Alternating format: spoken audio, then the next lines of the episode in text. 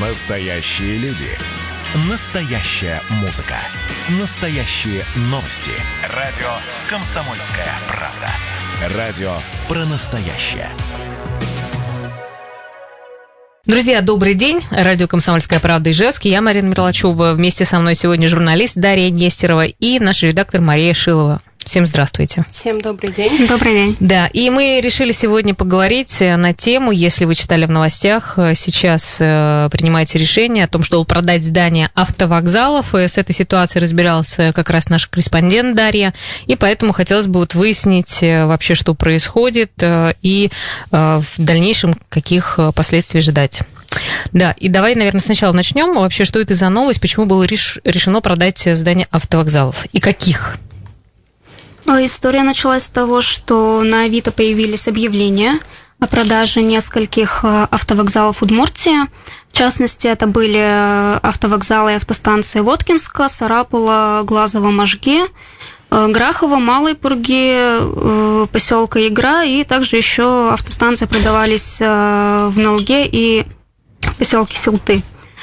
Э, самое дешевое помещение было в Нолге. Его продавали за 2,5 миллиона рублей. И в Глазове самое дорогое, оно стоит 101 миллион рублей.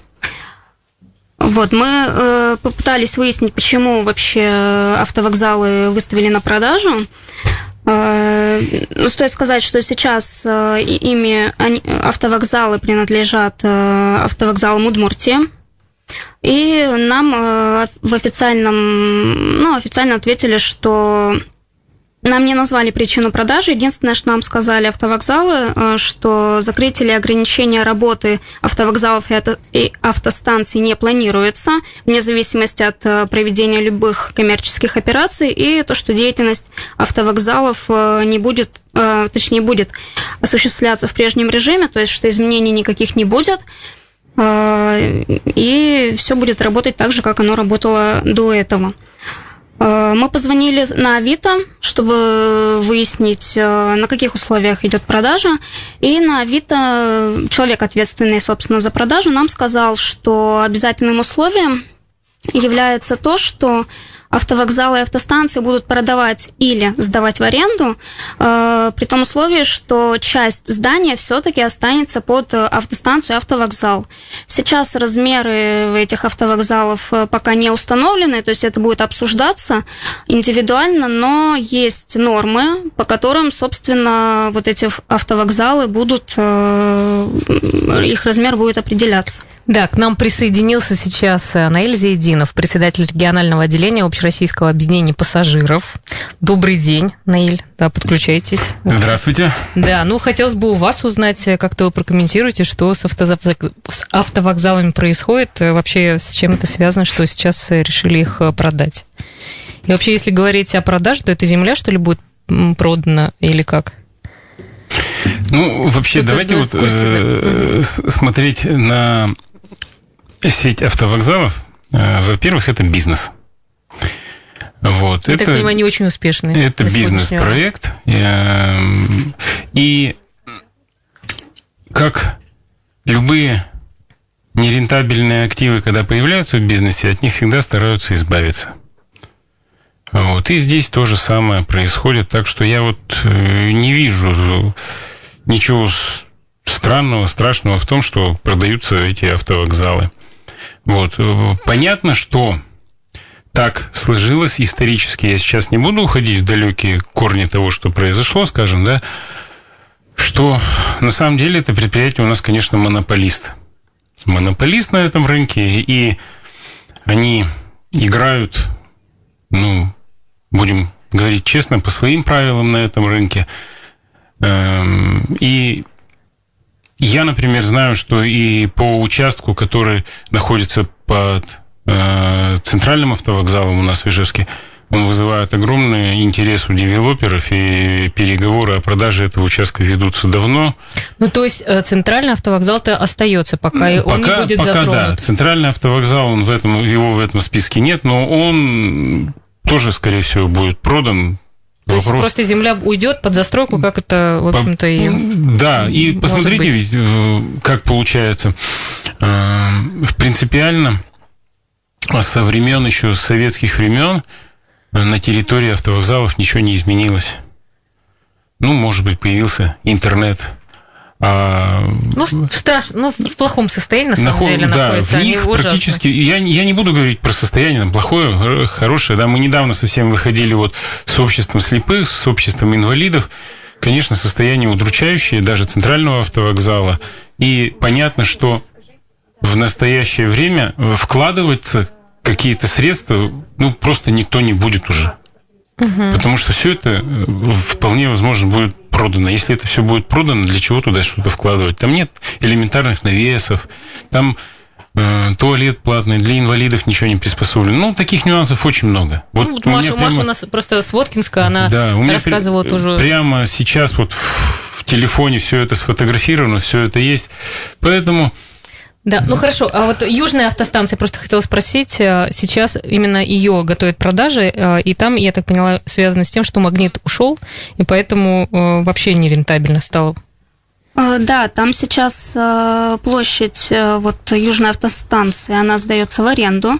С 2017 года там был магазин «Магнит», Сейчас магнит оттуда съехал, и, собственно, территория снова свободна. Э, ну, как нам сказал э, министр транспорта и дорожного хозяйства Удмуртии Горбачев Алексей Викторович, э, у «Магнита» главная проблема была с тем, что основная часть их выручки – это продажа алкогольной продукции. Но на автостанциях и автовокзалах алкоголь продавать нельзя – Соответственно, для них э, эта точка оказалась нерентабельной по этой причине, и они от нее решили отказаться. И сейчас вот Южная автостанция также на Авито выставлена э, для аренды. Да, вы знаете, у нас есть телефонный звонок, э, да, наш радиослушатель дозвонился. Сейчас услышим, что хочет спросить или сказать. Добрый день. Здравствуйте. Здравствуйте, слушаем вас.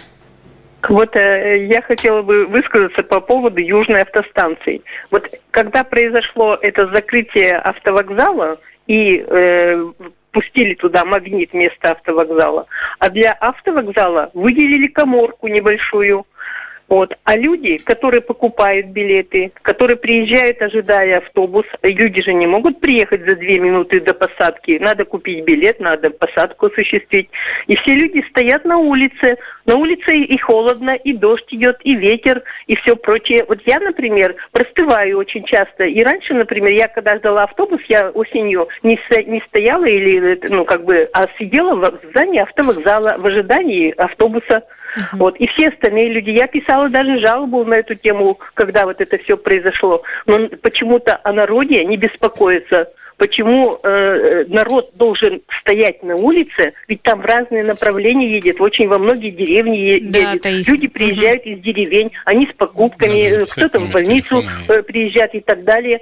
И это, вот это безобразие произошло всю жизнь. А Южная автостанция работала, люди заходили в автовокзал, стояли в очередь за билетами под крышей, стояли, сидели на сиденьях в ожидании. Понятно, понятно. Вот.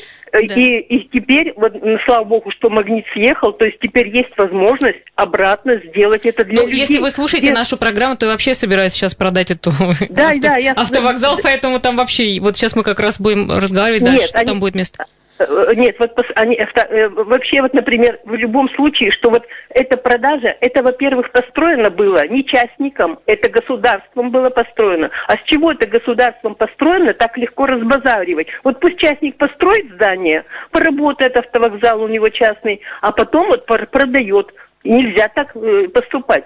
Неправильно да. это. Таисия, это да, государственное. Да, спасибо большое. Вы сейчас не кладите трубочку, мы хотим ваш номер телефона записать. Да. Ну вот Можете как-то от, от, ответить что-то? Что бы я сказал, да, вот смотрите, на самом деле говорить о социальности этого бизнеса, опять же, это как бизнес я всегда рассматриваю, да, очень сложно, да, потому что все эти квадратные метры, они стоят аренды и всего прочего. Но что я хочу сказать? Вот смотрите сегодня, какая ситуация складывается даже с центральным автовокзалом. Со всей республики, со всего э, нашего региона автобусы туда собираются и едут в центр города, пробираясь по узким запруженным улицам. Вот. Я считаю, да, и, в принципе, эту мысль я уже доводил до министра э, транспорта, да, о том, что Ижевску давно уже пора создавать два или даже, пожалуй, три накопительных хаба на разных направлениях. и они не обязательно должны быть в центре. Вот, например, я бы сохранил южную автостанцию именно для города, для того, чтобы создать вот такой вот накопительный хаб. В ту сторону. Да, в ту сторону. Да. Угу. И тогда бы вот эти все э, автобусы, они бы не пробирались вот в этот вот э, на эту территорию центрального автовокзала, а они бы доезжали до точки, там прекрасно, там рядом трамвайные направления, там рядом автобусы, сели, дальше поехали. Ну, да, логично. Вот два-три хаба, и это, понимаете, это мы придем к этому. И городу давно пора уже вот рассмотреть эти варианты для размещения этих хабов, да. Это может быть как автостанции или еще как-то так. Я уже их так, ну, хабами называю, да. Казань пришла к этому. Угу. Хорошо, у нас сейчас будет небольшая пауза, дорогие друзья, но если тоже хотите при... подключиться к нашему разговору, пожалуйста, сделайте. Это наш телефон 94 50 94. У нас в гостях э, Наиль Зейдинов, председатель регионального отделения общероссийского объединения пассажиров. Тоже интересно, чем вы занимаетесь, если честно. Расскажите нам уже после небольшой паузы. Ну, а я напомню, что все наши эфиры вы сможете слушать на, нашей, э, на нашем сайте radiokp.ru, так что заглядывайте туда, мы всегда смотрим нашу статистику, для нас это тоже очень важно. Все, вернемся через пару минут, э, не переключайтесь, мы с вами. Ну что, мы снова вместе с вами, друзья. Я напомню, что Наэль Зиединов, председатель регионального отделения Общероссийского объединения пассажиров, с нами сегодня в эфире. Ну, пару слов. Расскажите, чем занимается ваше объединение, просто интересно. Как бы, чем вы руководите? Ну, на самом деле, я руковожу большей частью э, сам собой. Кроме того, что я еще являюсь председателем общественного совета Министерства транспорта и дорожного хозяйства. Принимаю участие в работе различных конкурсных комиссий. Вот. А Э, родилась организация, была создана при поддержке Министерства транспорта и дорожного э, Минтранса РФ. Она там активно работает. Ее председатель Илья Зотов. Вы можете посмотреть в соцсетях, в Фейсбуке. Это такой молодой активный человек. Ну, то есть к вам, что ли, вот как раз могут обращаться пассажиры, которые были не удовлетворены а, обслуживанием? Они, большей частью, они к нам и обращаются. Через Минтранс это все приходит. Мы постоянно ведем работу. Ну, мы просто не афишируем себя. Средств как, ну, так, другой, как таковых. Чтобы и, люди знали, куда идти, если что. Ну, когда обращаются через Минтранс, мы всегда стараемся каким-то образом ответить. Вот. Более того, мы приглашали всех руководителей пресс-служб наших профильных объединений. Это ИПАПАТ, Ижгэт, mm авиаперевозчик. Э, со всеми мы, в принципе, контактируем вот, и готовы работать. Э, удивляет то, что ну, у нас, видимо, это такая местечковость, то, что на самом деле э, зачастую все эти мероприятия, они проходят как-то вот кулуарно, даже вот, скажем, э, большей частью для представительных лиц, представительских лиц, чем для представителей пассажиров. Вот купили мы новый Боинг, казалось угу. бы, пригласить, но там уже по-другому все это срабатывает. Но, тем не менее, мы все равно летаем на этих самолетах, узнаем даем оценку. Мы и с Сидельниковым хорошо контактируем. В соцсетях он всегда отвечает, всегда готов на контакт. Хорошо, но мы больше к автовокзалам все-таки. Да, давайте к автовокзалам. Да, Маша что-то хотела сказать, да? Да, всем добрый день. Я вернусь к автовокзалам, а, так как я уроженка города Воткинска, и я, в принципе, живу на два города, это Воткинска и Ижевск, да, и я очень часто пользуюсь услугами автовокзала, в том числе, ну, в Воткинске он один-единственный, и ситуация, на самом деле, там очень страшная. Я расскажу о не таком недавнем случае, очень забавном, когда по непонятным причинам там не было воды, и в туалете приходилось смывать, то есть ты самостоятельно черпаешь воду из бачка, который там поставили, и, собственно, это все смываешь. То есть до такого иногда доходит.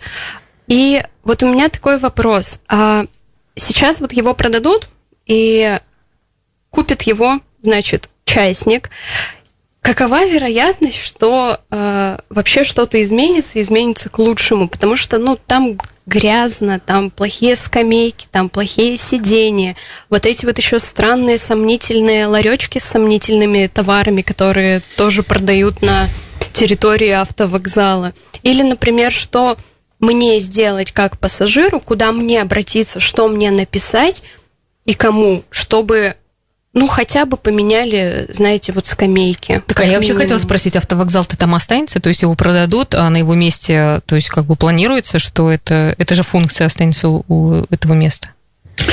Ну, Может? смотрите, как складывается ситуация. На самом деле, А сейчас те люди, которые представляют автовокзал, они говорят прежде всего о том, что а, они за безопасность пассажиров.